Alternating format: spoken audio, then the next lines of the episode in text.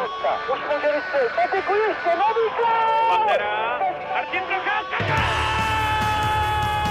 A teď je tu možnost Vojágra. Kapitán! Svoboda.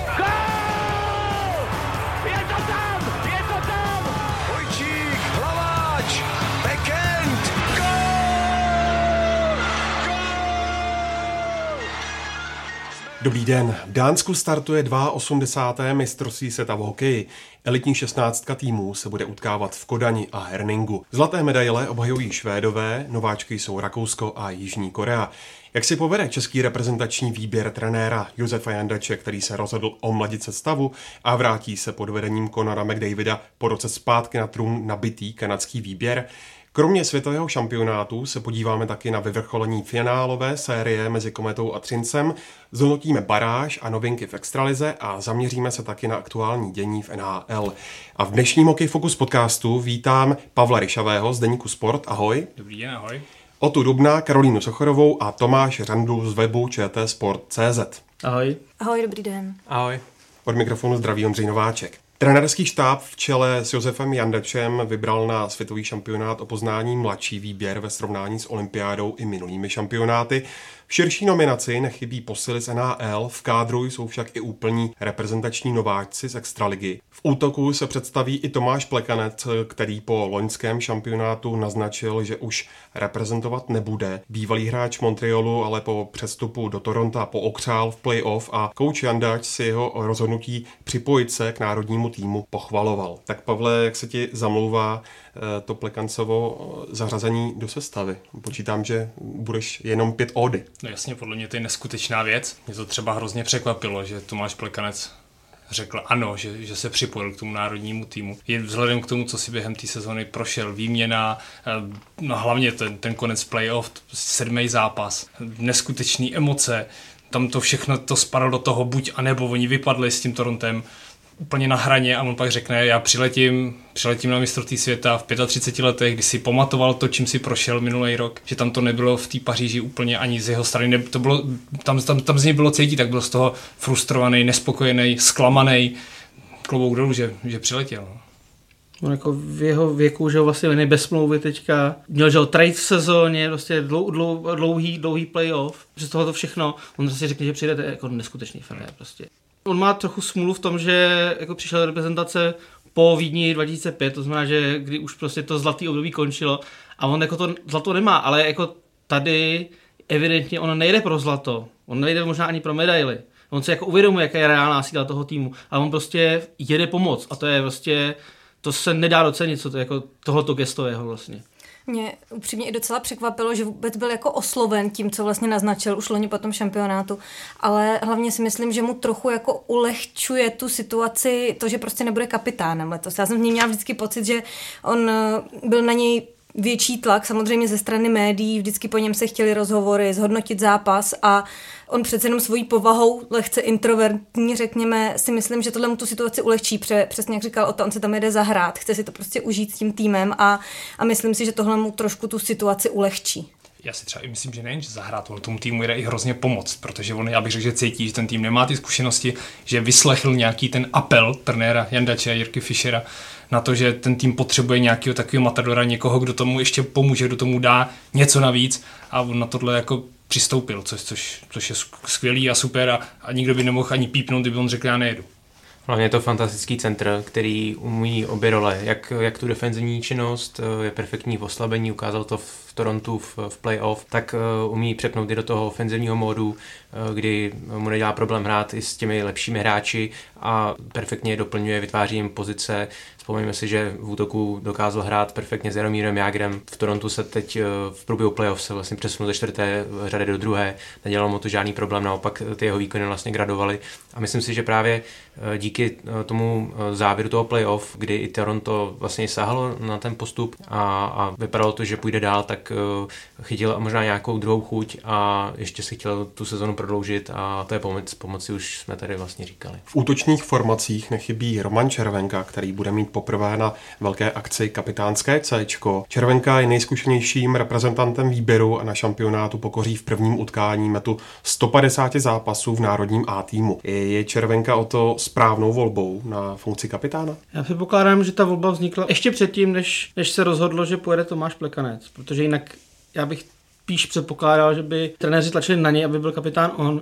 Na první dobrou bych si řekl, že, jako, že Červenka není jako úplně typem na kapitána, ale když jsem se pak podíval na tu sestavu toho útoku, tak kdo jiný by měl být kapitánem než on. On je tam jako vlastně jediný, jediný přes 30, jediný jako opravdu zkušený hráč. On by měl být lídrem, on pravděpodobně bude i lídrem, a kdo jiný z toho kádru, který tam je, by měl, být, měl tu kapitánskou roli převzít.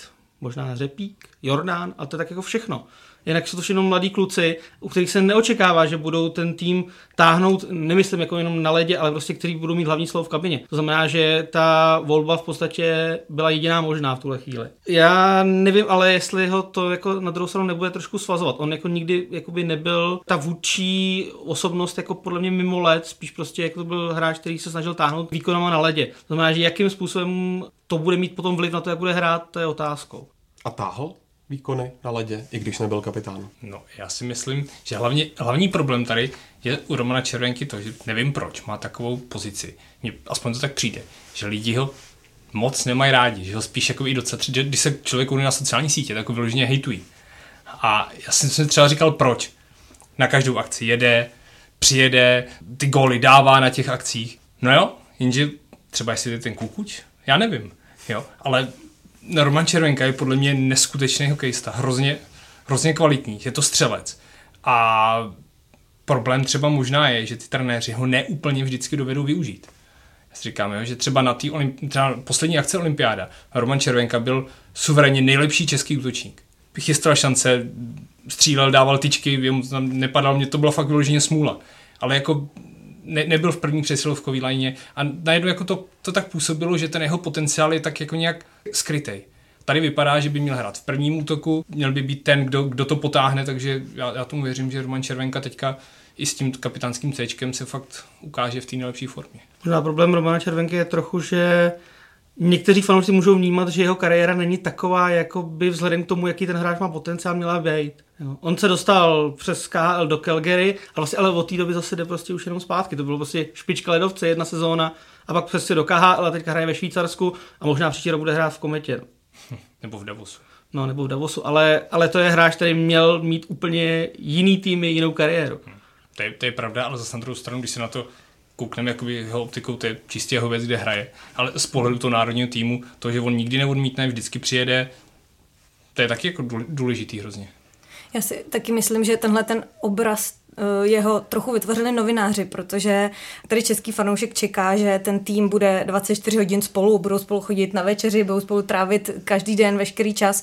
A Roman Červenka asi úplně takovouhle povahu nevá, nemá, to znamená, že se eh, o něm píše, že nechce mít spolubydlícího, že chce eh, třeba nějaký čas trávit sám na tom šampionátu. A to si myslím, že když se jako vypichuje v těch článcích a, a v těch různých uh, reportážích, tak to vytváří takový mediální obraz, který se úplně nemusí líbit českému fanouškovi. Tak je na čase napravit. Za mě sympatický 30-letý muž. Já si myslím, že eh, co se týče těch eh, vůdčích schopností, o herní stránce se asi nemusíme bavit. Já si myslím, že eh, ten tým potáhne na ledě. Vždycky, vždycky tomu tak bylo. Možná těch gólů mohlo být i víc. Pokud se teda podíváme na tu statistiku, tak má téměř 150 zápasů a těch branek určitě svým způsobem mělo být víc, hlavně na těch šampionátech. Ale co se týče těch vůdčích schopností, nebo řekněme, když bude zapotřebí zvýšit hlas, tak si myslím, že v tom, v tom tomu může vypomoci právě Tomáš Plekanec a možná, že se v, trošku budou o tu roli v kabině jako dělit a já si myslím, že v tom nebude jako zásadnější problém. Vedle zkušených hráčů se v nominaci objevil nevýdaný zástup mladíků, jako je Martin Nečas, Filip Chytil, Martin Kaut a nebo David Šťastný. Eh, Kájo, jak se ti zamlouvá ten mix zahraniční zkušenosti s převážně extraligovým mládím? Tak já jsem rozhodně pro a souhlasím s tím, aby se do toho týmu začlenovali takhle mladí hráči. I se mi líbí takový ty gesta starších hráčů a to, co třeba řekl Martin Erat po olympiádě, Ondra Němec, kteří tohle to podporují. Na druhou stranu, když jsem se pak byla podívat na těch trénincích a tam v tom týmu je najednou 13 nových hráčů, většina z nich těchto těch mladých, tak eh, ten tým musí nějak fungovat i jako kolektiv a ty hráči si nemůžou vykat, ty hráči nemůžou prostě a tam mně přišlo ze začátku, že oni se ani neznají, že prostě se nepoznávají navzájem, takže si myslím, že tam to asi chce nějakou dlouhodobější souhru. Myslím si, že ty výsledky možná v tomhle složení toho kádru nepřijdou hned teď a nepřijdou třeba ani za rok, za dva. Ale uh, já jsem rozhodně pro, aby 20-letí hráči, a my máme dobré hráče v tomhle věku, aby se do toho týmu začlenovali, ale musí se to trošku všechno zžít, protože oni nej, nejsou zvyklí na ten mediální kolotoč, to, co se kolem nich vlastně strhlo. Já si hlavně myslím, že bude důležitý, jakou tyhle mladí hráči dostanou roli. Jestli tam jedou jenom na výlet, aby tahali bágly a sbírali puky, tak to úplně dobrý nebude. Podle mě, když už tam na tom mistrovství světa jsou, tak by měli hrát. Měli by tam přinést to, co je zdobí, to znamená ta agresivita, to bruslení, tu drzost, to takový to mladický, trochu sice že se vykašlu na obranu, ale já chci dát ten gol. To jsou takové věci, které tomu českému týmu těch posledních letech chybí. Taková nějaká živelnost. Doufám, že se dostanu do akce. Já se trošku obávám při pohledu na tu širší nominaci, kde je teda aktuálně stále 15 útočníků, tak uh, chtě nechtě tři si vysloveně nezahrají a nebo pojedou domů. Uh, tak trošku se obávám, aby ten, řekněme, ten čtvrtý potenciálně mladý útok jako ne- nestrávil to mistrovství na, tribuně nebo nedej bože doma. Být teda teď v té nominaci stále jsou, ale určitě by bylo zapotřebí na místě, aby se hlavně předvedli na ledě a tak, jak si říkal, no, aby, aby prostě dostali prostor. Uh, myslím si, že letos se to i hodí, aby, aby tu čtvrtou řadu vyplnili právě ti mladí a nikde není psáno, že musí hrát 18-20 minut za zápas. Prostě můžu dostat poloviční ice time, s tím, že se v těch prvních zápasech oťukají, se hrají. Nevidím prostě důvod, proč eh, by se to neměl zkusit. A co týče těch mladých eh, obecně, tak musím ale ocenit eh, trenéra Josefa Janderče v tom, že dodržel slovo, tak říkajíc, z začátku sezóny, kdy avizoval, že na olympiádu vezme spíše ten starší, zkušenější výběr a že, že na to mistrovství, na ten šampionát se pokusí ten, ten tým omladit a to se stalo, takže zaslouží pochvalu. Máš rozhodně ale pravdu, že hrozí, že tam na začátku, nebo hrozí, otázka, jestli hrozí, ale vypadá to, že na začátku turnaje tam v té sestavě asi nebudou, protože jak jako známe trenér Rendače, tak i on to deklaroval, že chce mít bránící lineu, která bude ta čtvrtá. Tý je samozřejmě uh, Roman Horák, Robert Kousal a asi David Šťastný to vypadá zatím v tuhle chvíli. A nad nimi tam už jako není prostor, koho by, koho by vyřazoval. Takže já si myslím, že asi začnou, bohužel, mimo sestavu ale třeba to bude fungovat a nebude potřeba tam dávat. Ale z pohledu nějaký budoucnosti a toho, jak, jak by se to mělo vyvíjet, tak by se člověk prostě přál, nebo myslím, že i fanoušek je zvědavý na to, na ten turnaj by se koukal kvůli tomu, že bude zvědavý, jak ty mladí hráči budou vypadat, jak budou hrát, co přinesou. Možná teď mě ještě napadla jedna myšlenka, eh, co se týče čtvrté řady, tak eh, jestli to už není trošku takový přežitý mýtus, že ta čtvrtá lajna by měla být eh, čistě defenzivní, ubrat síly soupeři a prakticky jenom bránit, nedostat gól hlavně a dát odpočinout těm nejlepším majnám. Myslím si, že příklad Třince, který vlastně tá, táhla ta čtvrtá řada z mladíků, ukázala to, že, že ta čtvrtá řada nemusí být právě jenom ta defenzivní, naopak může hrát důležitou roli v tom týmu a potenciálně táhnout ten tým, takže tady trošku je nějak, nějaké, nějaké možná trošku zpátečnické myšlení a nevidím důvod, proč eh, by čtvrtá řada neměla být eh, i ofenzivní. A... Přesně a síly soupeři ubere to bruslení, ten elán, to napadání. Hmm. Z přípravného období se do širší nominace neprobojovali někteří útočníci, u kterých se však očekávalo, že by se ve výběru mohli objevit. Nejvíc se skloňovalo v tomhle ohledu jméno Filipa Zadiny. Tomáši, je pro tebe překvapením, že nakonec nejde? Pro mě je to překvapením z toho důvodu, že jsem si myslel, že uh, trenér Jandač uh, sadí na tu sehranost s Martinem Nečasem. Spolu hráli perfektně na dvacítkách a co týče té přípravy, tak mi i přišlo, že Zadina paradoxně možná dělal i méně chyb než nečas. My nějakého takového střelce Rizio Canuira potřebujeme a to, že v eh, mu trenér vyčítá, že poslední sezonu hrál mezi juniory, eh, což mu teda v tom v konečném výběru jako uškodilo, tak eh, myslím si, že v tomto případě od toho měl odhlédnout a Zadinu vzít právě do toho čtvrtého útoku. Mohli klidně hrát spolu přeslovky, my těch kanonírů prostě tolik nemáme. Určitě by to byl i do budoucna. Když se koukneme na to, tak těch útočníků tam je 15.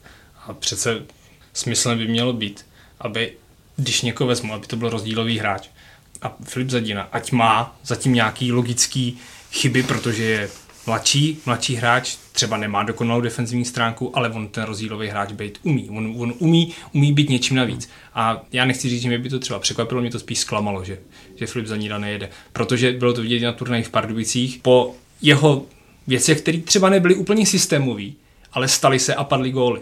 A to je to, co je co je, co je nutný, co je, co je potřeba, na co se koukají ty, i, i ty ostatní nároďáky, Švédsko, Finsko, eh, Kanada. Prostě není nejdůležitější držet utažený systém a, a mít čtvrtou checking line, ale mít někoho, kdo je schopen, kdo to má v hlavě nastavený úplně jinak než, než ostatní hráči, je drzej a umí ten zápas rozhodnout.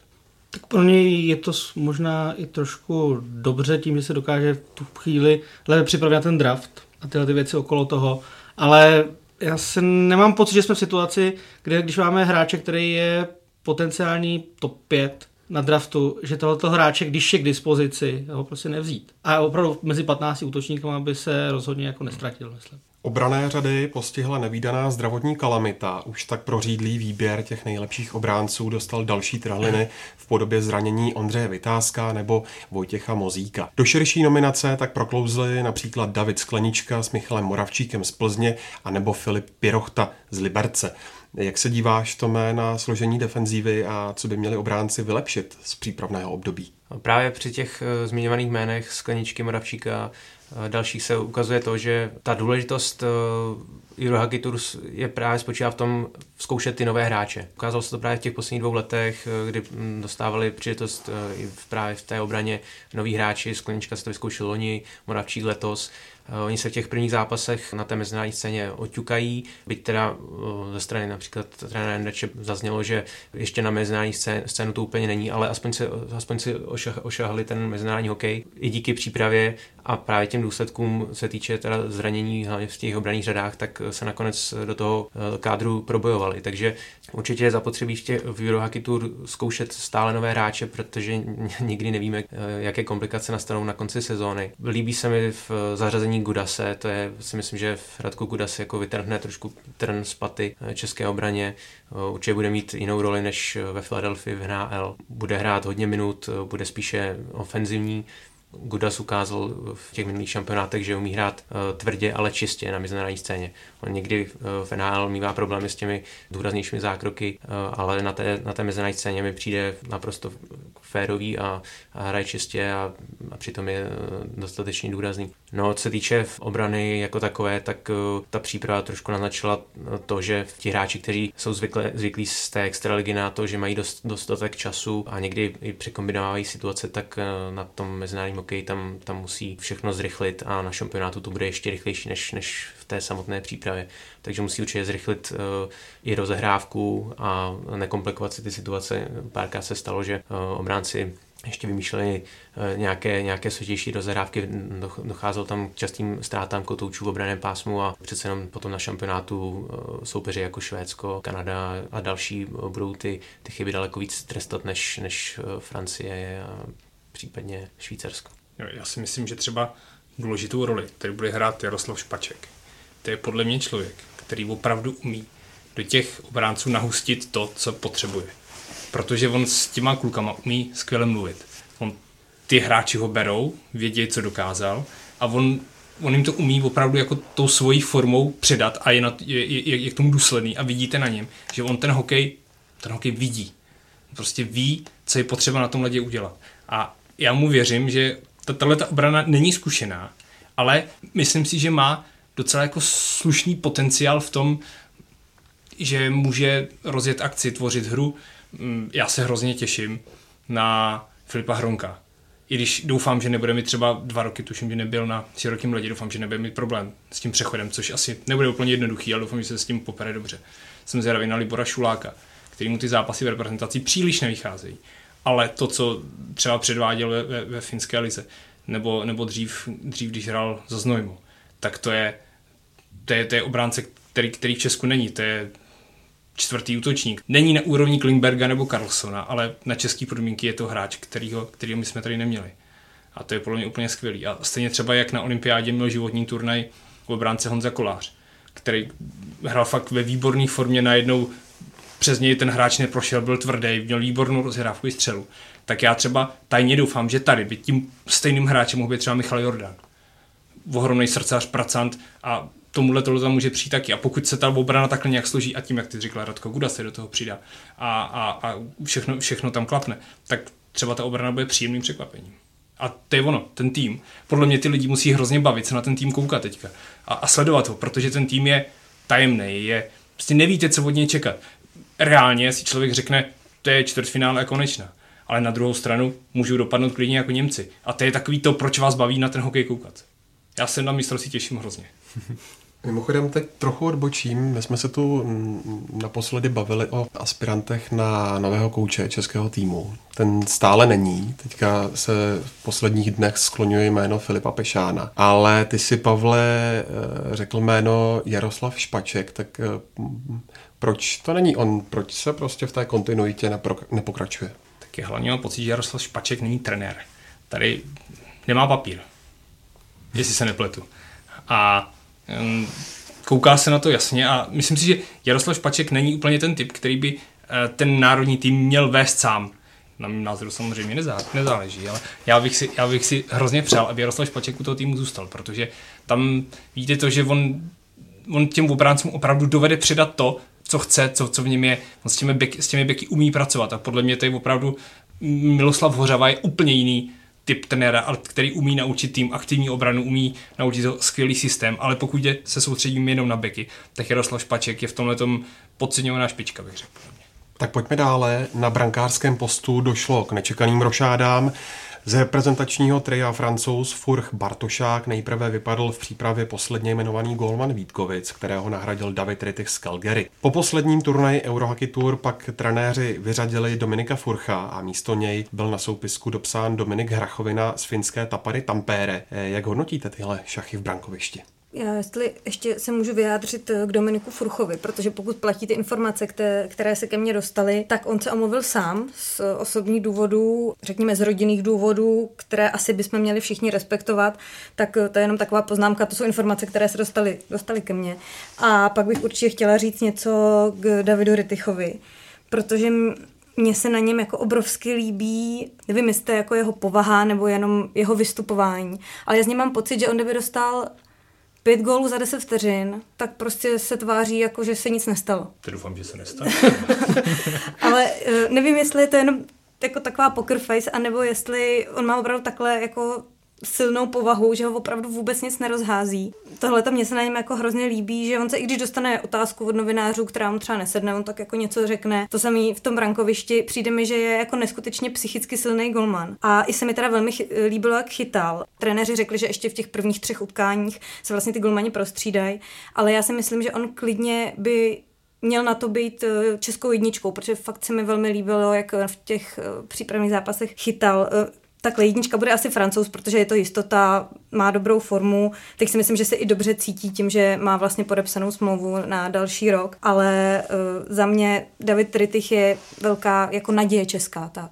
Já si myslím, že Riticha zocelila ta zámořská cesta, že prošel si, prošel si tím životem na farmě, tím týmem, postupně se dostal až do, do, první, do prvního týmu Calgary, tam letos prorazil, byl jasnou dvojkou, nabil na sebevědomí, je strašně znát, když, když přijede ten, ten golman z, ze Severní Ameriky do Evropy na, na ten šampionát nebo, nebo prostě na mezinárodní scénu. Tam vidět uh, strašný klid, uh, jistota. Myslím si, že se s francouzem budou střídat, protože ten, uh, ten program je přece jenom náročný v té skupině, ale potom teda s tím koncem skupiny by se teda měla učit uh, jasná týmová jednička na, na případné playoff. Co se týče Dominika Hrachoviny, tak uh, je to, je to zřejmě největší naděje která působí v, v Evropě z českého pohledu.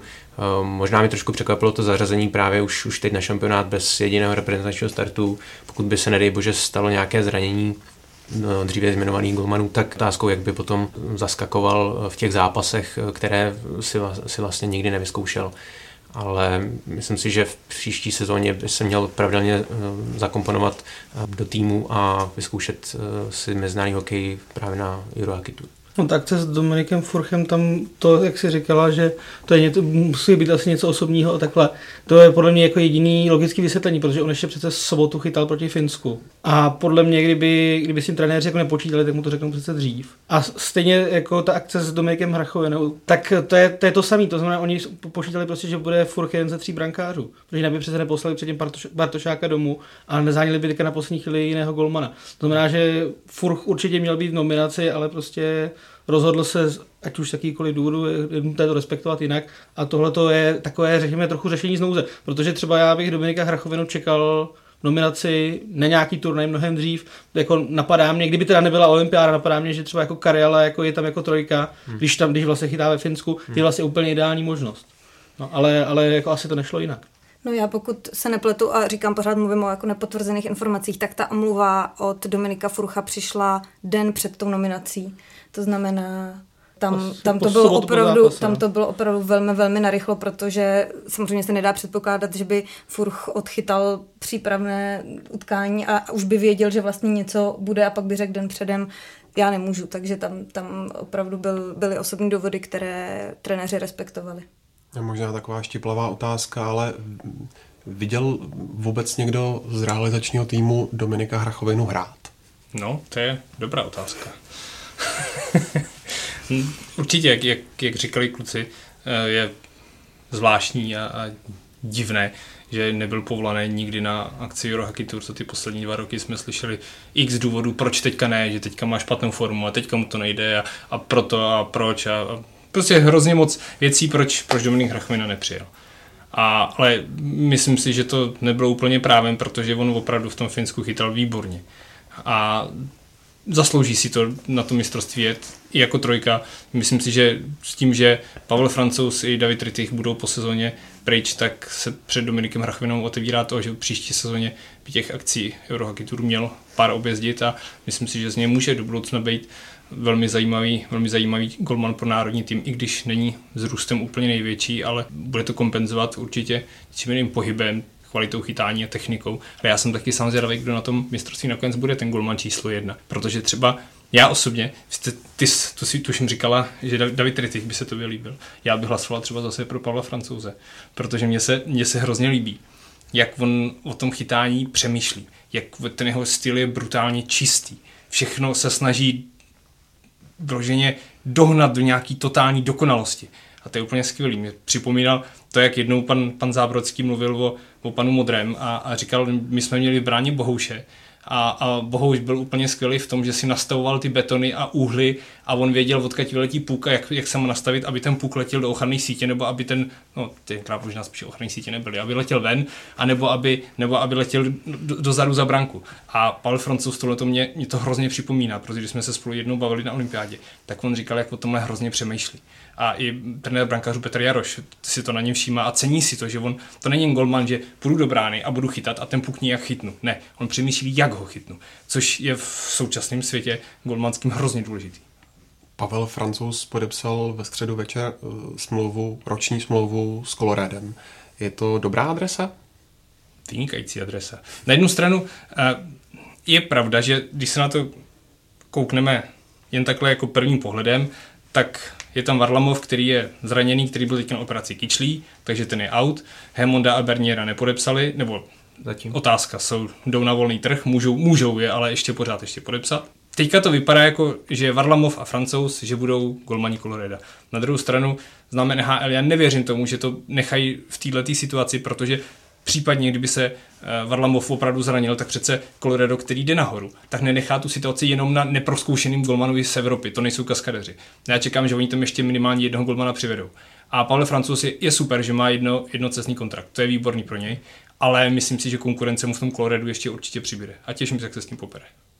Tak pojďme na ostatní týmy na světovém šampionátu. Mezi hlavní favority turnaje bude tradičně patřit Kanada. V týmu Javorových listů bude i největší mladá hvězda z NHL Conor McDavid. Kanaďané se chtějí znovu vrátit na samotný vrchol. Loni totiž nezvládli finále se Švédy a přišli tak o šanci na zlatý hetrik. Na koho se bude Kanada Tomáši kromě McDavida spoléhat? Kanada si prošla na tom přelomu eh, posledních dvou dekád eh, takým slabším obdobím, ale od té eh, druhé dekády, vlastně v těch posledních čtyřech letech zhruba znova udává trend a de facto nemá, nemá konkurenci. To, že loni to nedotáhli do toho pověstného zlatého hetriku, tak to bylo dílem prakticky jen těch nájezdů nešťastných proti Švédsku, kterému perfektně zachytal Henrik Lundqvist, ale jinak uh, myslím si, že letos Kanada zase bude pomýšlet uh, na, minimálně na finále. Kromě McDavida, z kterého se z mého pohledu stal uh, nejenom perfektní hráč, ale i, i lídr mužstva, určitě ho všichni respektují v kabině, tak umí, umí dělat ostatní hráče ještě lepšími ve chvíli, kdy on nastoupí v útoku s hráčem XY, tak ho dokáže tou svojí hrou povýšit na jinou úroveň a tu svoji genialitu přináší právě na ty, na ty své spoluhráče. To si myslím, že je nedocenitelné. Já se osobně těším i na Matthewa Barzala, New York Islanders, eh, letošní nováček, který nastřádal poměrně neuvěřitelných 85 bodů v sezóně. To se jen tak nevidí. Eh, takže myslím si, že tohle bude dru- taková druhá útočná zbraň Kanady. V posledních letech prokázal svoji genialitu Ryan O'Reilly. To je podle mě jeden z nejméně doceněných hráčů v NHL, byť teda na té mezinárodní scéně prokazuje neuvěřitelné služby Kanadě, ohromný dříč, eh, a zároveň perfektní do ofenzívy, umí dávat i rozdílové góly. Pro mě Kanada bude zase dominantní, bude udávat, eh, udávat tempo, věřím jí hlavně v ofenzívě. Co týče defenzívy, tak eh, tam jsou možná to vzniky nad brankovištěm, kde bude Darcy Kemper a Curtis McLeany, ale něco mi říká, že generální manažeři Kanady Sean Bark a Martin Brodor, bývalí vynikající brankáři NHL, věděli, co, co dělají při tom sestavování týmu, takže myslím si, že můžou překvapit podobně jako loni Kelvin Pickard, který dovedl Kanadu do finále. Já jsem na, na ty brankáře jsem teda taky hrozně zvědavý. Hrozně. Je to dvojka Arizony, dvojka Toronto. Hmm. A no, zas na druhou stranu dovedete si představit, že by Kanadu fakt někdo zatlačil, takže se ukáže, že mají slabina. Já si myslím, že naopak to bude, že ta Kanada bude ty soupeře mačkat a, a bude dominantní a tak jestli dostanou dva góly, tak oni jsou schopni dát sedm. Takže to zase takovou roli hrát nemusí. No. Ono to není jako u Kanady to není jenom, jenom McDavid a, a to, si, co si říkal, ale je tam eh, Braden Shen s Jinem Sworcem z, ze St. Louis, Bo Horvat z eh, Vancouveru a, a vlastně jako další, další skvělí útočníci. Oni mají minimálně tři, tři útoky, který, který by mohli hrát jakkoliv v první lineu. Hmm. Takže, takže jako kar, kanadská síla dopředu je neuvěřitelná a vlastně, vlastně i, i obrana jako s Coltonem Perejkem a Ekbladem bude, jako, bude podle mě hrát, hrát prým. To znamená, že ten golman vlastně ani tak zásah moc mít nemusí. Titul obhajují Švédové, výběr tří korunek si chce spravit chuť po nevydařené olympiádě, na které vypadl už ve čtvrtfinále s Německem. Švédové znovu přivezou mnoho posil ze zámoří, tentokrát až 16 hráčů. Loňský triumf přitom pamatuje jenom čtveřice hokejistů. Kájo, co Švédů letos očekáváš na šampionátu? To je letos jako dost nevyspytatelné, protože Švédové mají obrovskou výhodu, že oni mají opravdu velký výběr hráčů z NHL. Tam prostě ty trenéři mají nechci říct jednoduchou pozici, to možná naopak, protože eh, musí vybírat, ale prostě mají obrovský výběr kvalitních hráčů. Loni bylo, jestli se nepletu, přitom, eh, když získali titul 19 ten HL. A eh, letos zase ten tým je, je postavený na těch hvězdách ze zámoří. Teďka vlastně k tomu roku, co oni mají za sebou. Loni vyhráli, pak přišla teda olympiáda, kde vlastně oni byli vyřazeni ještě Německem ve čtvrtfinále obrovská kritika, hlavně doma se na ně vlastně svalila na trenéry. A ještě další věc je, že letos nejede Lundqvist. Je to, dobře, je to golman, který má 630 let, ale furt je to strašně velká osobnost, jméno toho týmu. Viděli jsme i, co Loni nakonec předvedl. To, je to prostě neskutečný golman. A já si myslím, že ten tam prostě bude chybět. Musíme samozřejmě respektovat to, že on, jestli se nepletu, tak byl na vyšetření s kolenem a prostě se rozhodl ze zdravotních důvodů nejet. Ale myslím si, že tohle je osobnost, která prostě těm Švédům chybět bude. Na druhou stranu, jestliže jsme se bavili o Kanadě, která se nemusí spolehat eh, na brankáře, protože ten útok eh, přestřílí soupeře, tak tady si myslím, že bude velkou roli hrát eh, ta švédská obrana. Ta, ta prostě, jak jsme zvyklí, tak je prakticky neprůchodná navíc teď s těmi poslami z NHL, to je prostě jedna hvězda vedle druhé. Ekman Larson, Klingberg, eh, to jsou prostě perfektní, perfektní beci, skutečné hvězdy e, zámořských týmů a ti ještě vystuží ten, ten propracovaný defenzivní systém Švédů. Co se týče útoku, tak já bych upozornil na největší švédský talent, co se týče útoku Eliase Petersona, hráč ze švédského Vechie, který v 19 letech nazbíral ve švédské lize 55 bodů. To prostě v českých podmínkách je něco nepředstavitelného. Můžeme tady pět chválu na, na, na nečase, ale eh, ten v kometě, jestli si udělal 20 bodů, tak nechci mu teda křivdit, ale myslím si, že víc ne ten hráč je, mm, je úplně někde jinde, je to pětka draftů, eh, loňského draftu. Myslím si, že po sezóně by mohl zkusit cestu do zámoří a možná, že se i prosadí eh, v sestavě Vancouveru. Jedna věc zajímavá, já jsem viděl při oslavách, eh, když skončila sezóna, viděl jsem půl těla, tady je tak populární, že, že ty mladí hráči musí mít svaly. On nemá svaly, on je hubený. Takže to myslím, že u nás by třeba nejel. Že? ne, ale jako Švédsko, Švédsko je určitě taková jako Evropská Kanada, podle mě má de- přes 90 hráčů v NHL. Ty jsou schopní vy- vybrat tři týmy. Tohle to je takový Švédsko B až C a pořád bude hrozně silný. Já si myslím, že rýsuje se to tak, jako že by klidně finále mohlo být Švédsko-Kanada. Zase. Ale možná, jenom, že do toho ještě vstoupím, možná při těch nájezdech by tentokrát vyřela víc Kanadě. Ale uvidíme. Ve zvláštní pozici se nachází Rusové, zborná, tedy pod hlavičkou olympijských sportovců z Ruska. Sice ovládla olympijský turnaj v Jižní Koreji, ale krátce před startem dánského mistrovství světa skončil na pozici hlavního trenéra Oleg Znarok. Tým tak převzal Ilja Vorobjov, kapitánem Ruska bude Pavel Daciuk, naopak další veterán Ilja Kovalčuk bude v Dánsku chybět. O to, v jakém rozpoložení se Rusové momentálně nachází. Tak kdyby byla sborná klub, tak bych řekl, že to je nějaké období přestavby. Tam je takový, tam je takový zvláštní vákuum, kdy Oleg Znarok vlastně je to necelé tři týdny, ohlásil, že prostě jako z důvodu psychického vyčerpání jako končí. Ale on nekončí úplně, on je poradcem Vorobiova, který se stal jako dočasným trenérem. Mně to přijde takový, jako, takový zvláštní kočkopes, který může fungovat, ale v ruských podmínkách tak jako úplně nemusí a mohlo by to jakoby nějaká potom animozita mezi těma těma dvěma, protože Vorobovi se třeba nebude líbit, když jako teda jsem už teda konečně ten hlavní trenér a on mi do toho v pořád kecá, že jo. Tak jako jestli, jestli tohle to nedokáže ten tým nějakým způsobem jako rozhodit, ale jinak jako Rusu, Rusové mají 14 uh, olympijských vítězů v kádru, to znamená, že jako pořád tam, pořád to jádro tam je. Třeba mě překvapilo hrozně, že nejede nikdo z Kazaně, která poměrně nečekaně vyhrála letos KL. Tam se, tam se řešilo prostě, že předčasný finále je Petrohrad CSKA, což byly vlastně dva týmy, které dali dohromady tu olympijskou nominaci. A najednou prostě z ničeho se tam vyloupla Kazaň a všem vypalil rybník. Ale přesto nikdo z těch hráčů se nedostal do nominace. A chybí mi tam docela Tělegin z CSKA, kterého považuji, řekněme, za jedno z jako pěti nejlepších jako evropských hráčů. A, a do nominace se nedostal. Tam u nich eh, paradoxně vždycky se říkalo, že Rusové nemají pořádného golmana.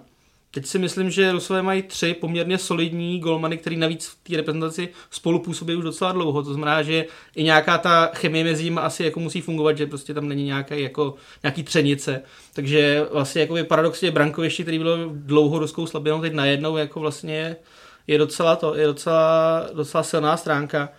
A co, co od nich čekat? Já vidím trochu mezery, řekněme, v obraně. Golmani dobrý, ale ta obrana je taková vlastně... Nej, nej, tam, nejsou tam takové ty osobnosti, které, které Rusové dřív měli. Podle mě jako nejlepší je asi Nikita Zajcev z Toronto, což je vlastně jediný, jediný back, kterým přijel z NHL. Možná na ně nemusí být takový tlak, protože vlastně by teda nevyhrál olympiádu Rusko, ale olympijští sportovci, tak jako Rusové můžou vnímat, že tu olympiádu vyhráli.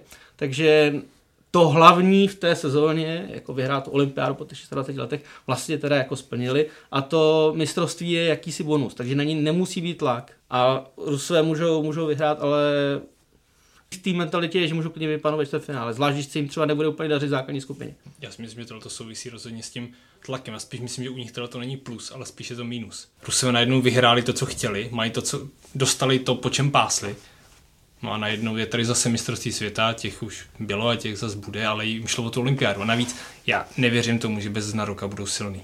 Podle mě to byl tak úžasný tmel ten člověk. Já, když ho člověk vidí, jak mu tam vystupuje, venek vypadá jako, že s nikým se nebude bavit nesympatický chlap, který, o který byste si pomu neupřeli ani kolo, prostě nelíbí se vám. Ale neznám hráče, který by pod ním hrál a řekl by, že to je špatný trenér. Každý hráč je z něj naprosto hotový. To je jeho maska, hra, který veškerý tlak bere na sebe od šéfů, od šéfů svazu, od Putina, všude všechno stáhne na sebe a tu kabinu on, on nechá bokem, ale na druhou stranu moc v ní udrží pořádek a ty hráči ho respektují. Což, což jako si myslím, že málo který Rus dokáže. Hlavně pod Vorobivem se jako Rusům teďka na začátku nedařilo. Prostě prohráli, že jo, pět zápasů roky tu v řadě, což se jim nestalo x let. A právě je otázka, jestli právě to, že ten Zdarok nebude na té lavičce, v té kabině pořád, jestli to jako, jako je neoslaví, to je pravda. Hmm.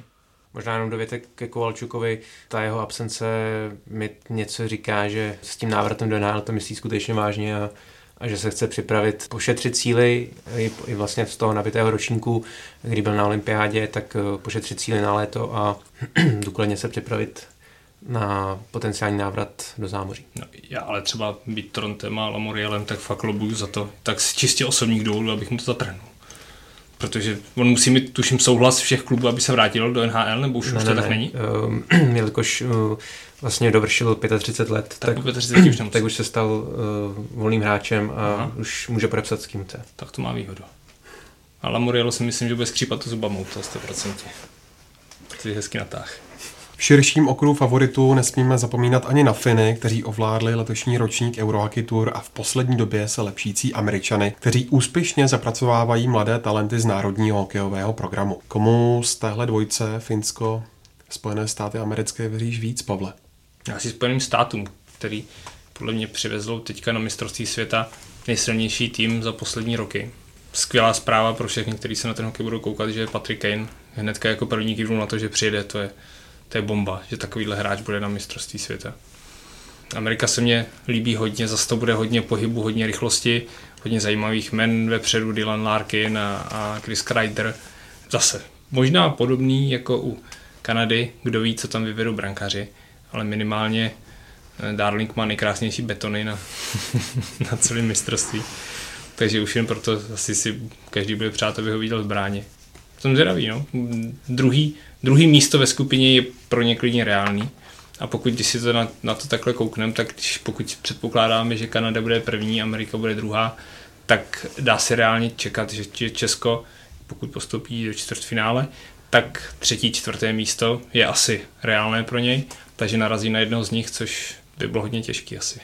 Nevím, kolikrát uvidíme ty betony, protože uh, myslím si, že spíš bude chytat Keith Kincaid z Myslím, že New Jersey. točit, ne? Budou se točit, ale myslím si, že Kincaid potom bude jednička, protože to byl právě on, kdo společně s Taylorem Hallem uh, dotlačili New Jersey Devils uh, do playoff a v tom závěru sezóny vytlačil z brankoviště Schneidera mnohem zkušenějšího a asi i lepšího brankáře. Já bych určitě ještě uh, zmínil Johnnyho Goodrowa, Hmm.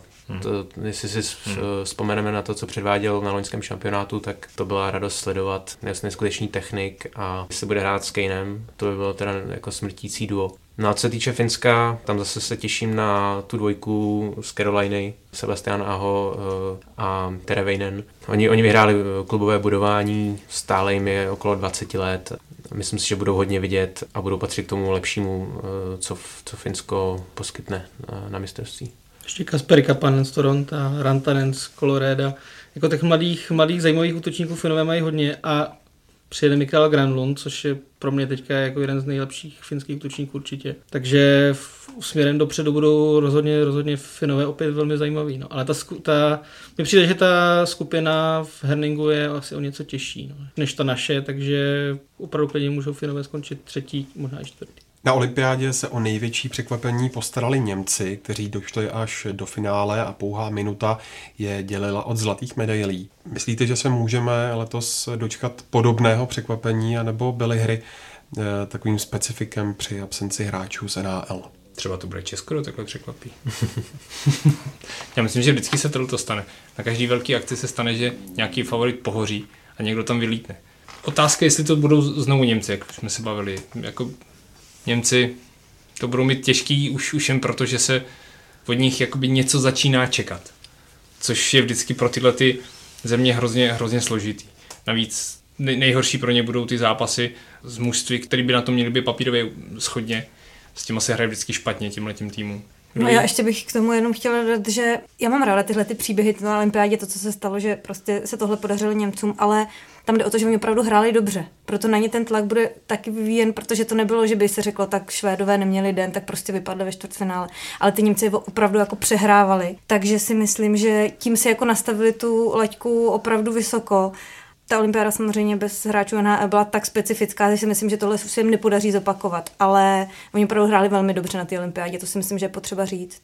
No na nějaké velké překvapení, eh, co se týče například finále účasti Norsko se tam nedostane. týmů mimo tu, tu šestku, finále účastní. tak eh, s tím nepočítám. Takže jedině, že by ve čtvrtfinále došlo k nějakému překvapení, ale, ale víc výš asi ne. No a nováčky mezi elitou světového šampionátu jsou Rakušané a poprvé v historii taky jeho Korejci. Na příštím šampionátu nahradí dva nejhorší týmy pro změnu Italové a nově taky Britové. Hokejisté z korejského poloostrova na olympiádě ukázali, že umí potrápit kohokoliv, což pocítila jak česká reprezentace, tak například Finové. Myslíte si, že se Korejci mezi elitou zachrání?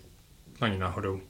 Já čekám, že to, ta olympiáda byl jejich vrchol, tam si splnili to, co chtěli, eh, ten plný dům tam brečel a ten velký příběh, velký příběh si tam napsali a ten tým stojí na, na koup, v úzovkách nakoupených hráči, hráčích ze zámoří a ten, ten si svůj ten Ivrist si, si, si prošel, vyšplhal se tam nahoru, teďka zase bude, bude padat dolů. No.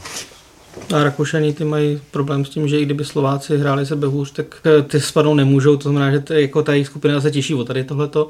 To znamená, že třeba bude se rozhodovat mezi nimi a Běloruskem, no možná Francií a taky Rakušanům úplně nevěřím, i když, No, když Francie bych se bál.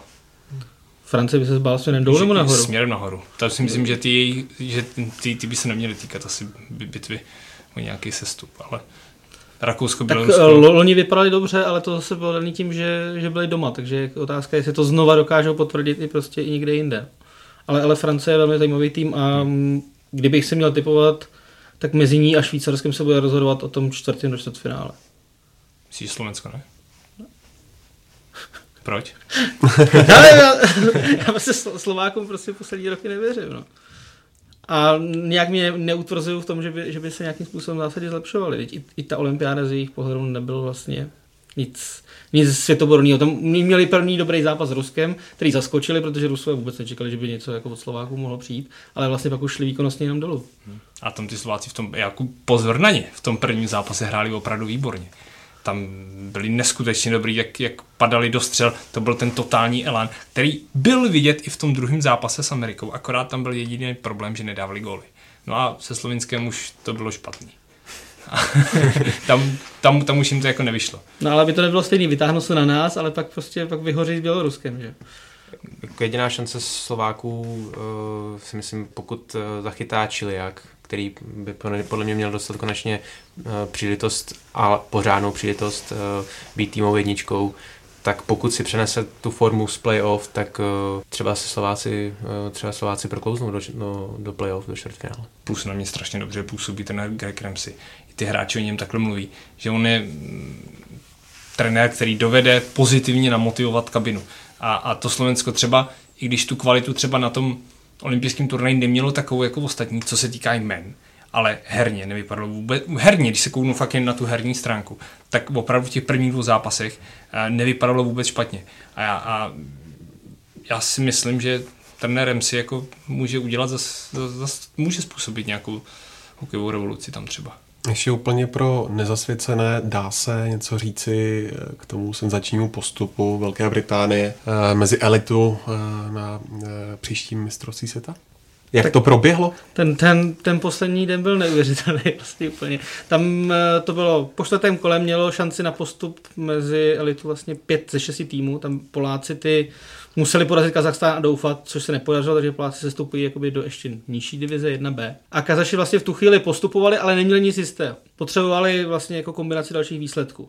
V dalším zápase hrálo Slovensko s Itálií a vlastně jenom, jenom vítěz měl šanci, vítěz v základní hrací době měl šanci na postup. Ono to bylo 3-3 v poslední minutě, takže Slovenci odvolali golmana. V zápětí odvolali Italové golmana a dvě vteřiny před koncem dali vítězný gól.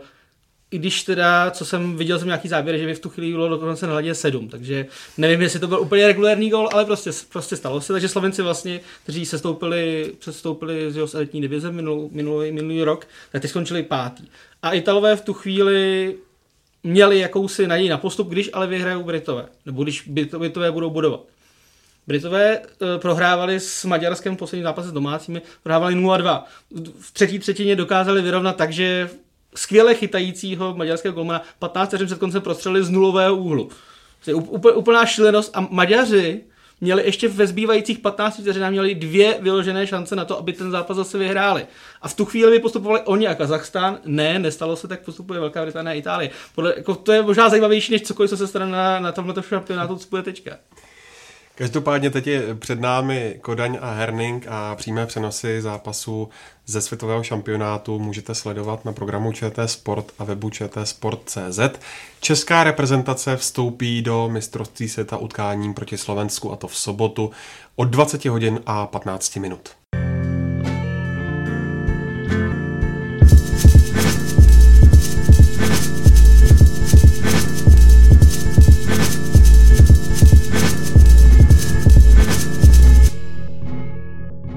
Musíme se vrátit taky k vyvrcholení extraligového dění. Finálovou sérii mezi Kometou a Třincem ovládli Brňané, kteří přehráli oceláře 4-1 na zápasy. Jeho Moravané se tak stali prvním týmem od roku 2007, kterému se povedlo obhájit mistrovský titul a napodobili tím pražskou Spartu. Co bylo tím klíčovým momentem série, Pavle? To já vidím faktory hlavně dva. Jeden je Libor Zábranský. To je, mně se na něm líbí to, jak on je hrozně, tím, co si prošel za sebou i v té hráčské kariéře, tak on je hrozně klidný. Jim, to jste cítili z té komedy, že jim bylo úplně jedno, jestli jsou čtvrtý po základní části, pátý, šestý. Oni prostě jdou do playoff a jim je jedno, jestli začínají doma nebo začínají venku. Pak nakonec říkali, jak je super, že začínají venku, protože tam ukradnou nějaký ten zápas, většinou dva. A jdou do série a vyhrajou ji. A tohle to já vidím, že to jde za tím Liborem Závranským, který na ten tým působí. Pro mě je to trošku český znarok že on navenek nepůsobí nějak jako sympaticky, ale, ale v tom týmu, tam, kde to potřebuje, tak tam, tam ho ta kabina miluje, má ho ráda, on, on dovede, dovede cítit ty potřeby těch hráčů, kteří tam jsou a, a dovede cítí to, kdo, kdo má formu, koho tam může nasadit, eh, kdy on může přitlačit, kdy potřebuje ulevit. Mně se líbí, že třeba to bylo vidět v základní části. Martin Erat mu tam maluje v Litvínově přesilovku, namaluje tak, jak to má být a, a dají z toho gol a on samozřejmě nebude protestovat, protože nebude to chtít stáhnout na sebe. Mně se třeba i líbí, když, když on říkal po, eh, po sezóně v rozhovoru, že takový ty divadýlka, kdy trenér ukáže tabulku a aby ho zabrala kamera a on tam maluje, jak, jak v těch šesti to pak jako odehrát to, eh, tu hru bez brankáře, tak on říká, no ale to přece mi hráči, tohle to z tréninku, já jim nepřes, nepotřebuju malovat, že Já, vidíte, že ona ty divadla není. On je svůj, je jiný a, a on tu kometu táhn, t, vytáhnul z bahna až sem a mně se líbí to, že on tam, mně přijde, že v tom Brně tam bez ní nevyměníte ani toaletní papír na tom záchodě, protože on ví úplně o všem a všechno řídí a dělá to výborně. A tím druhým faktorem je Marek Čiliak. Ty jsi to říkal, že výborný golman, ale třeba v základní části mně přijde, že je tak průměrný, že si řeknete, no tak dobrý, ale přijde playoff a on se vystřelí do úplně jiný, jiný dimenze a soustředí se, on sežere každý puk, který vidí i který nevidí. To chytal výborně a chytal výborně i ve finále.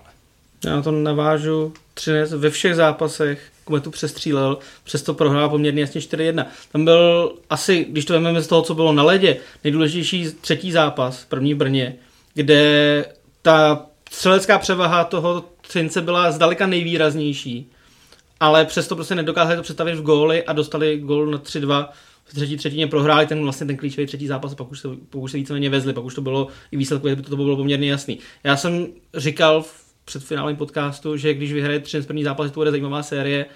Třinec ho vyhrál teda, ale nakonec vlastně to zajímavá série moc nebyla. Takže uh, u, u té komety je jasně vidět, že oni jim je jedno, co dělá soupeř. Oni prostě jedou, jedou to svoje a to opravdu jde určitě za Liborem Zábranským.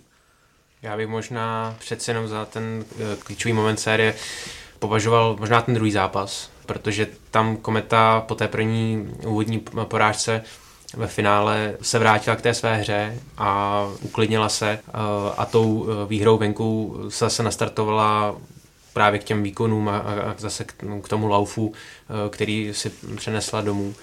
Vrátila se na, na takovou tu vítěznou, vítěznou vlnu a zase ten třinec jako ten, který se vlastně v tom prvním zápase dokázal, že teda to s nimi jde hrát a můžou tu kometu porazit, tak v tom druhém zase je kometa, nechci říct, k ničemu nepustila, ale tam se to kometa strašně pohlídala a zase trošku jako ten třinec uzemnila. Takže já z mého, z mého pohledu to byl ten druhý zápas, ale to je jako můj osobní náhled. Já bych hlavně řekl, že třeba Třinec nehrál ve finále vůbec špatně. Hmm. Akorát šlo o to, že ta kometa byla tak úžasná, že, že myslím, že to nešlo.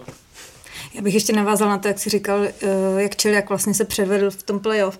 Já mám totiž pocit, že Kometa je vlastně jako stvořený tým pro playoff. Jim hrozně ten systém eh, playoff extraligy sedí. To si myslím, že je jako rozhodující, eh, protože když se podíváte hlavně na ty venkovní zápasy, co už tady se řešilo, tak uh, oni s nimi vůbec nemají žádný problém a mají ty výkony prostě vyrovnaný i doma, i venku. A to si myslím, že rozhodovalo, protože když se podíváte i třeba do semifinále, třeba na Třinec, tak jednou výhra 4-1, potom prohra 5-1, ale ty kometě hrozně sedí tenhle ten systém a vůbec jí neubližují ty venkovní zápasy a myslím si, že to je jako základ úspěchu toho týmu. No to už bylo vidět minulý rok, když začala tím čtvrtfinále s tou Spartou jaký vyřízla 4-0 z playoff a všichni na to koukali způsob otevřenou teďka je po, těch dvou, po, po tom roce je vidět, že to není náhoda.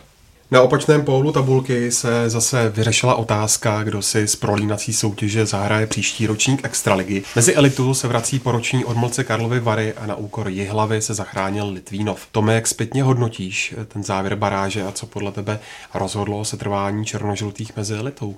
Velkým a nečekaným faktorem z mého pohledu bylo působení Kladna v baráži, protože Eh, jestliže Kladno mělo, řekněme, hrát druhé housle a mělo relativně brzy odpadnout z té, z té čtyřice, eh, která se snažila o tu extraligu, tak eh, hrálo de facto až do konce o postup, s čímž se myslím si, že vůbec nepočítalo. Litvínov zlepšil hlavně defenzivu a v těch posledních pěti zápasech, jestli se nepletu, inkasovala pouze šestkrát ze hry. Z toho dva góly v posledním zápase proti Klenu, ve kterém Litvínov potřeboval jakkoliv zvítězit za tři body. Takže myslím si, že hlavním faktorem z pohledu Litvínova byla právě ta zlepšená defenziva, která v té první polovině baráže eh, příliš nefungovala a chemici dostávali zbytečně moc gólů a potom už to nedokázali otáčet.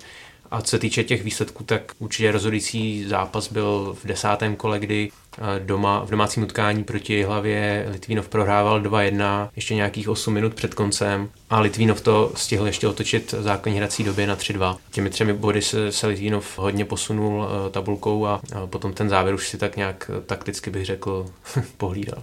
No, já si třeba nedovedu představit, co by se Litvínově stalo, kdyby spadli. Kdyby spadli, tak si myslím, že spadnou třeba na 10 let protože ten tým jako má budoucnost. Tam nevidíte, mm, že by byly nějaký super talenti v mládeži, tenhle ten tým, který visí na uh, dvou veteránech, tak, tak stárne, a veteráni, veteráni odejdou a ruky s hýblem a, a co dál. No. Já si myslím, že ten Litvínov mm, utek Hrobníkovi z lopaty tímhletím, tímhletím výsledkem. A třeba se tam nastartuje teďka díky tomu, že zůstane extraligový něco, něco nového, lepšího. No. A spíš čekáš, že o to příští rok čeká znovu. Já myslím, k tomu se taky asi dostaneme ještě, ale já si myslím, že tím, že Robert Kysela nabídl svoji rezignaci, tak už to značí, že se tam něco stane, že se bude něco dít, že se musí něco změnit. Kdo ví, proč to tam takhle bylo, ale třeba, třeba se říká, že, že v Litvínově nebyl úplně problém s penězi, jak to jako vypadalo, že Litvinov jako neměl úplně problém eh, nabídnout dobrou smlouvu, ale otázka, proč tam ti lepší hráči nešli. Jak říkáš, tak záhy po závěru baráže skončil Robert Kysela ve funkci generálního manažera Litvínova. Uzavírá se tak jedna éra, ve které se bývalý hráč Vervy dočkal extraligového titulu i boje o záchranu do posledního kola. Jakým směrem o to by se měli chemici vydat, aby ta katastrofální sezóna se už neopakovala? Bude důležité probrat se ze sna trochu. Mně přijde jako, že Mistrovská kocovina jeden rok je OK, ale tři roky už je to trošku jako asi problematický a dá se říct, že do značné míry to jde asi za Robertem Kyselou, proto ta jeho rezignace v tuto chvíli byl asi logický krok. Oni musí samozřejmě začít od mládeže. Problém je, že mládež, jak už říkal Pavel, jako poslední roky v Litvínově vždycky, vždycky právě jako z minulého režimu byl, byla ta litvínovská líheň jedna z těch jako těch zásadních. Jo. Kladno, Litvínov a Jihlava, i tam to fungovalo, řekněme, trošku jinak. Ale, ale ten Litvínov třeba jako vlastně v Nagánu, na které se vzpomínalo v minulých měsících, bylo 8, 8 odchovanců Litvínova. To znamená, byla to, byla to velká líheň a to tam teďka není. Vlastně jako z nějakého toho posledního solidního juniorského výběru, což myslím si čtyři roky zpátky. Momentálně v prvním týmu hraje jeden hráč, myslím, v základu. To je, což, je, což je prostě jako, což je vlastně úplný minimum, co by mohlo být. Jo. Takže oni dokážou využít tu mládež a vlastně ani tu mládež pořádně nemají. To znamená, že je to ovšem práce zase na několik let, že jo? Než, než eh, dokáže, dokážou vychovat si nějaké, nějaké talenty, nemají střední generaci, všechno tam táhne Lukáš Zíblem. Takže jakým směrem se vydají, oni potřebují najít generálního manažera, potřebují najít sportovního manažera a potřebují najít trenéra. A nemyslím si, že ani jedno z toho by měl být Jiří Šlékr. Protože si upřímně nemyslím, že ta jako jeho trenérská anabáze v, tom, jako, tom, v těch čtyřech lidech, co tam na té střídačce, že to tomu Litvínovu úplně, úplně svědčilo. Jiří Šleger je určitě ohromný srdcař, ale je otázka, jestli jen to srdce na tohle to bude stačit. To je přesně to ono. A jako já třeba Jiřího Šlegra obdivu za to, ten, ten by klidně byl schopný vlíst i na ten let ještě. Jen aby ten Litvínov nespadnul. To, to, to jste na něm viděli, jak, jak on to emočně hrozně prožíval. Ale nemůže na tohle zůstat sám. Tam je potřeba, aby se k němu připojili další lidi, další, další ty osobnosti toho litvínovského hokeje, aby měli chuť s ním pracovat a, a vytáhnout ten tým nahoru. No. Určitě důležitý budou třeba kvalitní trenéři, aby měli kvalitní trenéři, trenéry napříč všema kategoriemi, aby se tam začalo něco dít, ale to je zase, jak říkáš ty, to je otázka na, nebo to je, je to spíš hudba budoucnosti. No. Litvinov potřebuje něco říct. A je teď, otázka, ne? jestli jako nějaký ten manažer a trenér, jestli to mají být lidi, kteří jsou opět spjatý s tím Litvínovem, což už je tam taková ta tradice, anebo jestli to má být někdo, kdo prostě je úplně vodinout čistý stůl, neřešíme, co bylo a, a jedeme vlastně od znova. To je otázka, co z toho, co z toho převáží. Jako u Litvínova bych si typnul, že spíš to bude zase někdo, někdo jakoby zevnitř. No. Já třeba jako ideálního trenéra, už jsem o něm spekuloval, abych do, do Litvínova k Ačku viděl Miloše Říhu staršího. Prostě člověk, který sám chce dokázat, že nepatří do starého železa, že není žádný starý hrampádí a věřím tomu, že on by tu štaci takhle vzal s neskutečným elánem, s neskutečnou zodpovědností. A navíc by tam měl hráče, kteří nejsou úplný hvězdy a budou ho poslouchat na slovo, co jim řekne, tak, tak, tak to by udělali. Nevím, proč k tomu tenkrát nedošlo, když to bylo údajně docela blízko, ale třeba, třeba se to v blízké budoucnosti taky stane, že Miloš Říha do Litvinova. Pouze rok vydržela i hlava mezi elitou, ačkoliv měla Dukla baráž výborně rozehranou, nedokázala si náskok pohlídat a v samotném závěru jí záchrana protekla mezi prsty. Kájo, jaké důsledky bude mít pro hlavu pád do první ligy a co podle tebe musí udělat pro rychlý návrat eh, zase zpět? No tak upřímně já musím říct, že mě už loni překvapilo, že se jí vlastně podařil ten postup, protože ona celou dobu v té baráži tak jako fungovala ve stínu Budějovic, mi přišlo, protože všichni samozřejmě pasovali do role favorita Budějovice a tu je hlavu tak jako nikdo tam moc nevnímal. A myslím si, že ve finále z toho postupu byl vlastně docela překvapený i ten klub, protože to, co potom se odehrálo za peripetie s Horáckým stadionem a s mm, těmi podmínkami, kde narychlo se rekonstruovalo, rychle se přemýšlelo o nové hale a podobně, tak si myslím, že ten klub na to asi nebyl úplně, úplně připraven. Myslím si, že v tomhle směru je to pro ně trošku jako vysvobození, ale já bych je určitě neodepisovala, protože oni vlastně jestli se nepletu, ale myslím, že zůstali obod v té baráži. Takže já si myslím, že oni mají jako určitě šanci prostě se tam znovu dostat do, do extraligy a oni nehráli špatně, ani v té baráži, prostě si to prohráli až uh, vlastně těma, podle mě těma domácíma zápasama. A určitě bych jí neodepisovala, ale já se v tomhle úplně net, netroufám tady házet nějaký typy, protože podobně jsem si to myslela třeba s uh, Varama a tam to bylo taky úplně jinak, než bych ještě loni předpokládala. Ale myslím si, že ta Jihlava na to má, aby, aby se vrátila do extraligy, ale musí tam asi být víc ten klub a i ten tým na to připravený. Oni teďka říkají, že chtějí ten tým úplně přeskládat, vlastně úplně téměř vytvořit nový. Jenomže zase to se samozřejmě bude dělat podstatně hůř, než kdyby byli v extralize i třeba na úplném dně. Takže e, záleží, jaký tým se tam teďka vytvoří, jestli tam zůstane vlastně ten realizační tým a podobně a, a uvidíme, co, co předvedou v příští sezóně. Myslím, že eh, právě eh, Karlovy Vary udělali dobře, že z větší části udrželi ten původní extraligový kádr. Ten si vlastně vybojoval eh, tu extraligu po roce zpátky. Když se hlava pustí do nějaké velké přestavby, tak je otázkou, jestli to mm, nebude, jestli to nezabere daleko víc času než, než jeden rok a jestli, jestli budou právě na ten návrat už, už za, ten, za tu jednu sezónu připraveni. Mně přišlo třeba hrozně sympatický, jak to hlava se celou tu extraligu prezentovala vynikající trenéra Petra Vlka, který prostě ordinoval těm hráčům aktivní hokej, žádný držení modrý čáry, žádný beton, žádný, že se k tomu probráníme. Ne, prostě hlava hrála tím stylem, že my si to zkusíme uhrát, vyhrát. No ale hmm. nevyšlo jim to, jako spadli sportovní cestou a člověku musí být jí hlavy jako svým způsobem i, i líto, že to dopadlo takhle, ale není tam, ta, není tam odpovídající zázemí, nejsou tam, nejsou tam peníze jako, jako v ostatních klubech, jako, jak říkal přesně, bylo, působilo to tak jakoby zázračně, nepřipraveně, ale je to škoda, no ale zase na druhou stranu halu mají slíbenou, že jo, přece, od jednoho politika tady, který slibuje haly všude možně a jestli je sjezdovky, tak třeba to někde dodrží. Na druhou stranu teď když se to nepovedlo, tak myslím, že budou pokračovat dál a Horácký stadion má před sebou ještě velkou budoucnost, podle mě. Odchod Roberta Kysely není jedinou změnou v extralize na funkcionářských pozicích. Tou největší je příchod trenéra Uveho Krupa do Sparty. Jeden z nejúspěšnějších bývalých německých hokejistů, který se prosadil v NHL a na trenérské úrovni pozvedl reprezentaci Německa, přichází do pražského klubu z Berlína. Pavle, domníváš se, že Krup Spartu pozvedne a jaké výhody a zároveň úskalí by mohla tahle zahraniční cesta přinést? Myslím si, že Spartu pozvedne pokud mu Sparta bude věřit. Bál bych se trošku rizika toho těch pravověrných Spartanů, že mu budou trošku jako mydlit schody, myslím legendy a tak, že mu budou trošku mydlit schody a budou říkat, podívejte, nám tady nějaký Němec nám tady bude přednášet o hokeji, přitom my jsme Sparta a já doufám, že se to, nestane, ale bojím se toho, že, že, že to přijde. Často jsem viděl, že, že byl třeba jako někdo říká, do Sparty jde, do hokejové Sparty jde zase Stramačony. Ne, Uwe Krupp není Stramačony. Uwe Krupp je výborný trenér, který má za sebou výsledky, uh, skvělou práci odved u, u německé reprezentace, výborně trénoval na klubové úrovni, je to člověk, který má uh, fantastický jazykový vybavení, umí, umí skvěle anglicky, takže s hráčem, aby neměl mít problém v komunikaci, navíc sám říkal, že se chce učit česky, což je výborná věc. A pro Němce je to hrozně složitý se naučit česky, ale chce se do toho pustit, aspoň aby měl nějaký základní pokyny, aby zvládal v češtině, bude skvělý, protože ta kabina ho líp, líp vezme. Mm, navíc má za sebou zase skvělou hráčskou minulost, že to, co Uwe Krupp řekne, tak to ten hráč musí brát jako bernou minci, jako fakt, že s ním se nediskutuje, že Uwe Krupp má pravdu.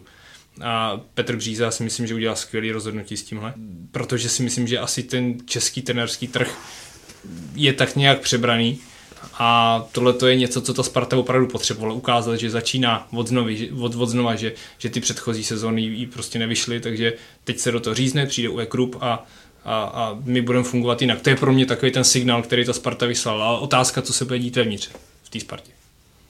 Nesmí to skončit jenom u trenéra. Musí tam přijít jakoby řetěz dalších změn v hráčském kádru a vlastně mně přijde jako i nastavení třeba jako juniorky Sparty směrem jako k prvnímu týmu, tak jako musí to začít fungovat trošku líp. Jo, tam je v juniorce jedna skvělá věc, že podle mě moc to neproběhlo, ale že juniorku povede Jan Tlačil, nebo akademii, což je podle mě jako uh, skvělý mládežnický trenér, eh, který dovede být náročný, ale zároveň i pozitivní.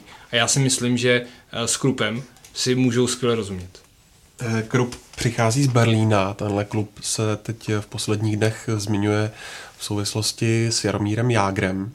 Je ten jeho příchod reálný?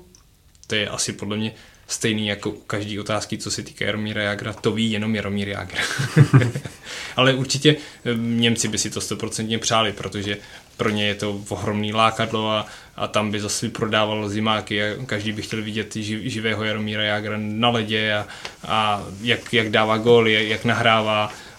Asi, asi by to bylo, byla skvělá show na druhou stranu. Mm, já spíš tak nějak věřím, že on jak deklaroval, že to chce to kladno dostat nahoru, tak teďka má přece tu, tu možnost to kladno nahoru dostat sám, potrénovat, uzdravit se a pořád v tomhle věku, on je to tak geniální hokejista, že v první lize má na to, aby dominoval. Ty hráči půjdou za ním, soupeři se ho budou bát, soupeři se budou soustředit na Jágra, kladno s ním by bylo hrozně silný a, a věřím, že s ním se stavě se zdravým Jaromírem Jágrem by mělo šanci se probovat zpátky do extraligy příští rok. 1. května se v Extralize otevřel tzv. trh s volnými hráči a v posledních dnech jsme byli svědky řady překvapivých přestupů. Kdybyste měli vybrat dva, tři nejzajímavější případy, tak které by to byly a proč? Tak co se týče Sparty a bavili jsme se teda o tom, že neměl by to skončit jenom u trenéra ta, ta obměna, tak eh, Sparta se rozhodla pro angažování brankáře Machovského, kterému navíc nabídla uh, delší smlouvu, se, se nepletu tříletou. Takže to je pro mě signál, že Sparta už teda konečně se pokusí sehnat brankáře, který bude na delší dobu, a kterému bude důvěřovat. Ta zkouška s finským brankářem Maitokáliem, to byl zase takový výstřel do tmy, eh, kdy po roce prostě zase se vrací do Finska. Zase mi přijde, že, že Sparta se jako prohospodařila další sezónu úplně zbytečně. Teď teda s tím Machovským podle mě už by se teda měla nějak skonsolidovat. A co se týče možná ještě teda asi pro mě největší přestupové jméno eh, Michal Vondrka z Chomutova do Mladé Boleslavy. To je podle mě asi největší přestupová bomba. Tam se dalo čekat, že odejde, ale že zrovna do Mladé Boleslavy to je možná trošku překvapení.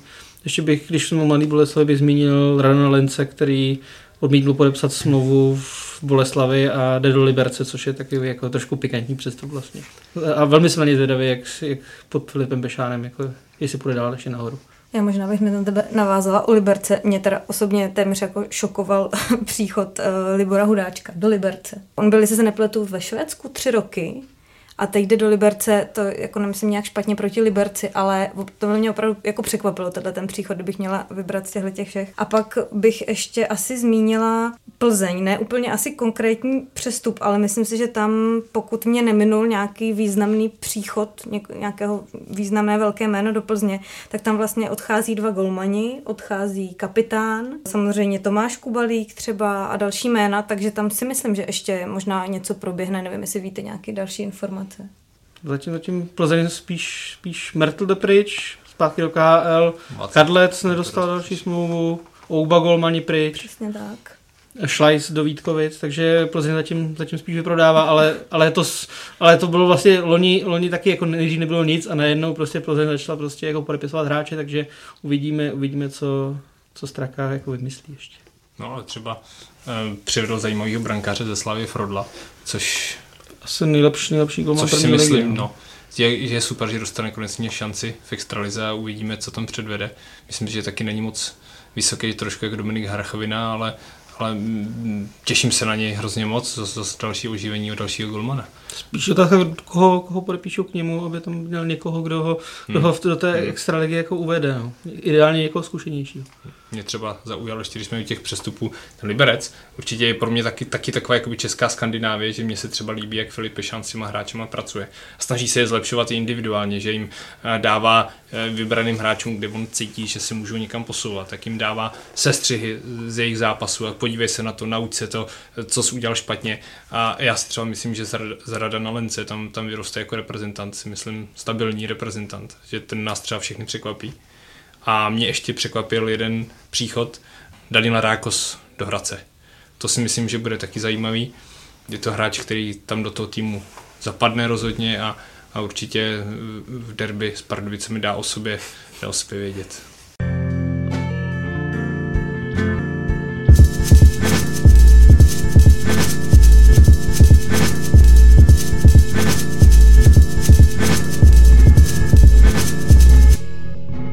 Pojďme se ještě na skok podívat do zámoří. Playoff NAL je ve druhém kole a ve východní konferenci řádí zejména David Pastrňák, který táhne Boston se svými spoluhráči z útoku Bergeronem a Marchandem. Pavle, kde se podle tebe zastaví cesta Bruins, pokud eh, přejdou přes Tampa Bay? Připomeňme, že ve druhé sérii došlo na souboj starých známých mezi Washingtonem a Pittsburghem. No, na to jsem sám zvědavý, protože mm, Boston má ten tým zajímavě poskládaný. Jsou tam vysoký hráči, jsou tam šikovní hráči, mladý, zkušený, dobrý brankář. V obraně je zkušenost, která už něco zažila navíc. Je tam mládí, Kruk, Chára. Ten tým je fakt až nečekaně se z toho, jak, jak, v jaký díře ten Boston byl, se zdálo, tak se vyhrabal na takovýhle vrcholek. Ale ta Tampa to je zatraceně těžký protivník který má tu, tu, tu, tu depth, tu, tu hloubku, jak, jak, jak, jak oni vždycky rádi říkají, že to je ten klíč pro playoff. A myslím si, že tu tampu ten Boston nedá. Že si myslím, že bude Josef Jenda člámat Davida Pastrňáka, aby přijel na mistrovství světa. OK. Na západě jsou podobně vyrovnané série, z Winnipegu se pomalu ale jistě stává tým, se kterým se musí počítat. Aktuálně to pociťuje Nashville, který jako obhájce President's Trophy za vítězství v základní části zatím nepotvrzuje roli favorita. Čím podle tebe o to Jets zaskočili Nashville a co musí predátoři zlepšit, aby postoupili do konferenčního finále? Nashville musí jednoznačně zlepšit produktivitu. Třeba v prvním zápase celé té série doma přestříleli Winnipeg asi o 25 střel, ale prohráli 1-4. Winnipeg dal z 19 střel dal 4 góly. To znamená, že oni, a to bylo přesto, že Nashville, který věděl, že jeho slabinou jsou oslabení, tak v celém tom prvním zápase neměl jediný faul. A přesto prostě jako vlastně i v, i v těch pěti si dostali čtyři góly. A vlastně oni celkově zahostávají právě za tím strašně, strašně dobře hrajícím útokem Winnipegu, právě zaostává ofenziva. A to si ještě uvědomíme, že Patrik Laine má za celou sérii v třech zápasech jenom tři přihrávky. Ono, jenom tři přihrávky, ale, ale z 15 gólů nahrával jenom tři, nemá jediný, jediný gól. To znamená, ještě se pořád čeká na probuzení probuzení tady tohohle toho uh, velkého, už velkého kanonýra v podstatě. A zase v třetím zápase, o tom pak mluvili hráči Nešvilu, tam zase v té klíčové třetí třetině oni ztratili tříbrankový náskok první třetiny a v té klíčové třetí třetině oni udělali čtyři fauly, z toho dva byly úplně nesmyslný a to je podstatě stál zápas, protože Winnipeg dal vítězný gol zase v přesilovce. To znamená, že pro Nashville je klíč samozřejmě zlepšit produktivitu a vyvarovat se faulu, protože to prostředí, ono třeba jako Nashville má taky jako velmi bouřlivé prostředí, ale to, co je ve Winnipegu, což je vlastně strašně, strašně hladový město po hokeji, tím, že oni vyhráli vlastně, proti Minnesota vyhráli sérii playoff, by to je teda jiný, technicky je to jiný klub, ale prostě ve Winnipegu tým NHL vyhrál sérii asi po 32 letech prostě. Naposledy někdy hluboko v 80. letech Jets původní vyhráli prostě sérii playoff. Teďka to město je strašně, strašně hokejově nahypovaný a uh, oni jsou schopní prostě v tom kotli toho, toho stadionu prostě jsou schopní uvařit. To znamená, že uh, pro ně, kdyby teďka ten čtvrtý zápas nešlo prohrál, tak mám pocit, že tu sérii už prostě nedokáže zlomit. A to jsem si myslel, že, promiň, to jsem si myslel, že nešel prostě jako na ten, na ten Winnipeg má, že to je prostě pro mě je to tým na finále, to je tým na Stanley Cup. A Winnipeg je strašně zajímavý tým. Já bych každému doporučil, ať vstane na, ten, na tyhle za hokej se kouká, protože ten Winnipeg fakt stojí za to se na ně koukat. To je nádherný hokej, oni hrajou. A mně se i líbí na tomto, jak generální manažer v ten tým skládal, že tam není, mám pocit, jediný hráč, který by přišel z volného trhu. V černu to jsou buď to nadraftovaný hráči nebo vyměněný hráči. On si ten tým jakoby vytvořil, nekoupil, on ho vytvořil, on ho umí, umí, umí, ho, sl, umí ho složit. A mně se teďka líbilo opravdu geniální video, já mám hrozně rád Dustina Bufflena. Teďka geniální video, jak on tam popadne, opravdu dva hráče, Nešvilu visí na ním rozhodčí, on je vezme, táhne sebou a odveze je pryč a třískne ještě s ním a mantinel a tam bylo napsané, že to je Hulk. Jo, je to Hulk. Je to nádherná série, hezky se na to kouká a myslím si, že Winnipeg půjde dál a že ještě bude hodně bavit. Mě překvapuje, že Winnipeg eh, má paradoxně lepší obranu než Nashville. Eh, aspoň teda co se týče těch eh, inkasovaných branek a brance Winnipegu září Helibak, který zatím předčil Pekurineho, takže jsem zvědavý, jestli teda Nashville najde recept. Jestli postoupí Winnipeg až například do finále, tak může klidně útočit i na, řekněme, zisk MVP za playoff, protože myslím si, že ty výkony jsou, jsou perfektní. A kdo by to čekal, když před, sezónou přišel Mason, že tu bude ta velká slavná jednička a nic. No a v poslední sérii mezi Vegas a San Jose se žraloci oklepali z výprasku 0-7 a od té doby jsme svědky těsných zápasů. Z pohledu českého fanouška je hodně vidět Tomáš Hertl, který dal zapomenout na průměrnou základní část a v playoff se mu daří. Tome, jaká byla Hertlova sezóna, co podle tebe stojí se zlepšením jeho formy? Myslím si, že je na místě mluvit o jeho základní, základní sezóně, o základní části jako o průměrné, byť Eh, Hertl nastřílel 22 branek, ale značné množství z mého pohledu eh, bylo například prázdné brány nebo, nebo za rozhodnutého stavu, eh, kdy jeho góly de facto nic neřešili. Playoff je úplně jiná soutěž a hlavně aktuálně pro Hertla je to úplně jiné období, jak vyměněný dává důležité góly, v osmi zápasech si připsal 7 bodů a z toho má už dva vítězné góly na svém kontě, takže jemu sedí ta, ta hra v playoff, kdy nepadají nějaké nádherné góly, on, on si najde tu dorážku v předbrankovém prostoru, tam je nejsilnější, nevadí mu tvrdá fyzická hra eh, a v tom on se umí najít. A právě teď eh, ukazuje tu svoji, eh, řekněme, dřívější výjimečnost, kterou v těch posledních letech jako, jako kdyby trošku ztratil po, po těch sériích zranění a, a teď mi přijde, že už se zase vrací, tak snad mu to vydrží co nejdále a snad si to přenese i do, do té příští sezóny. Mně se líbí, jak se z něj stal ten bousměrný hráč, jak on opravdu hraje výborně dopředu, výborně dozadu. Navíc končí mu smlouva, takže si myslím, že se může těšit asi na hodně zajímavé léto, že, že bude štědré a tučné dnesky ten, ten nový kontrakt a, a jo, souhlasím, je, je to úplně skvělý, že Tomáš Hartl vypadá, jak vypadá, že je zdravý, že, že, že drží, že, že se vrátil skoro tam třeba, kde byl, když přišel, než, než, než Brown ho tam se střelil to koleno na koleno a, a zase může tam být v San Jose nějaká Hertlmánie, protože Tomáš Hertl hraje opravdu výborně. Tak jo, tak to je z dnešního dílu Hokej Focus podcastu všechno. Já vám děkuju a děkuju taky vám posluchačům, že jste nás doposlouchali až sem do konce. Pokud to pro vás nebylo poprvé a naposledy, tak si nás můžete najít v podcastových aplikacích na všech mobilních zařízeních. Každý nový díl se vám automaticky stáhne a můžete ho poslouchat taky offline. Zároveň nás naleznete samozřejmě na webu čtsport.cz, ale odebírat nejenom hokejové, ale i další sportovní podcasty. Můžete taky na Soundcloudu nebo na YouTube, kde nás naleznete pod hlavičkou ČT Sport. Na všech sociálních sítích nám můžete zaslat i vaše náměty a připomínky a pokud se vám naše podcasty líbí, tak budeme moc rádi, když je budete sdílet dále do světa. Mějte se hezky.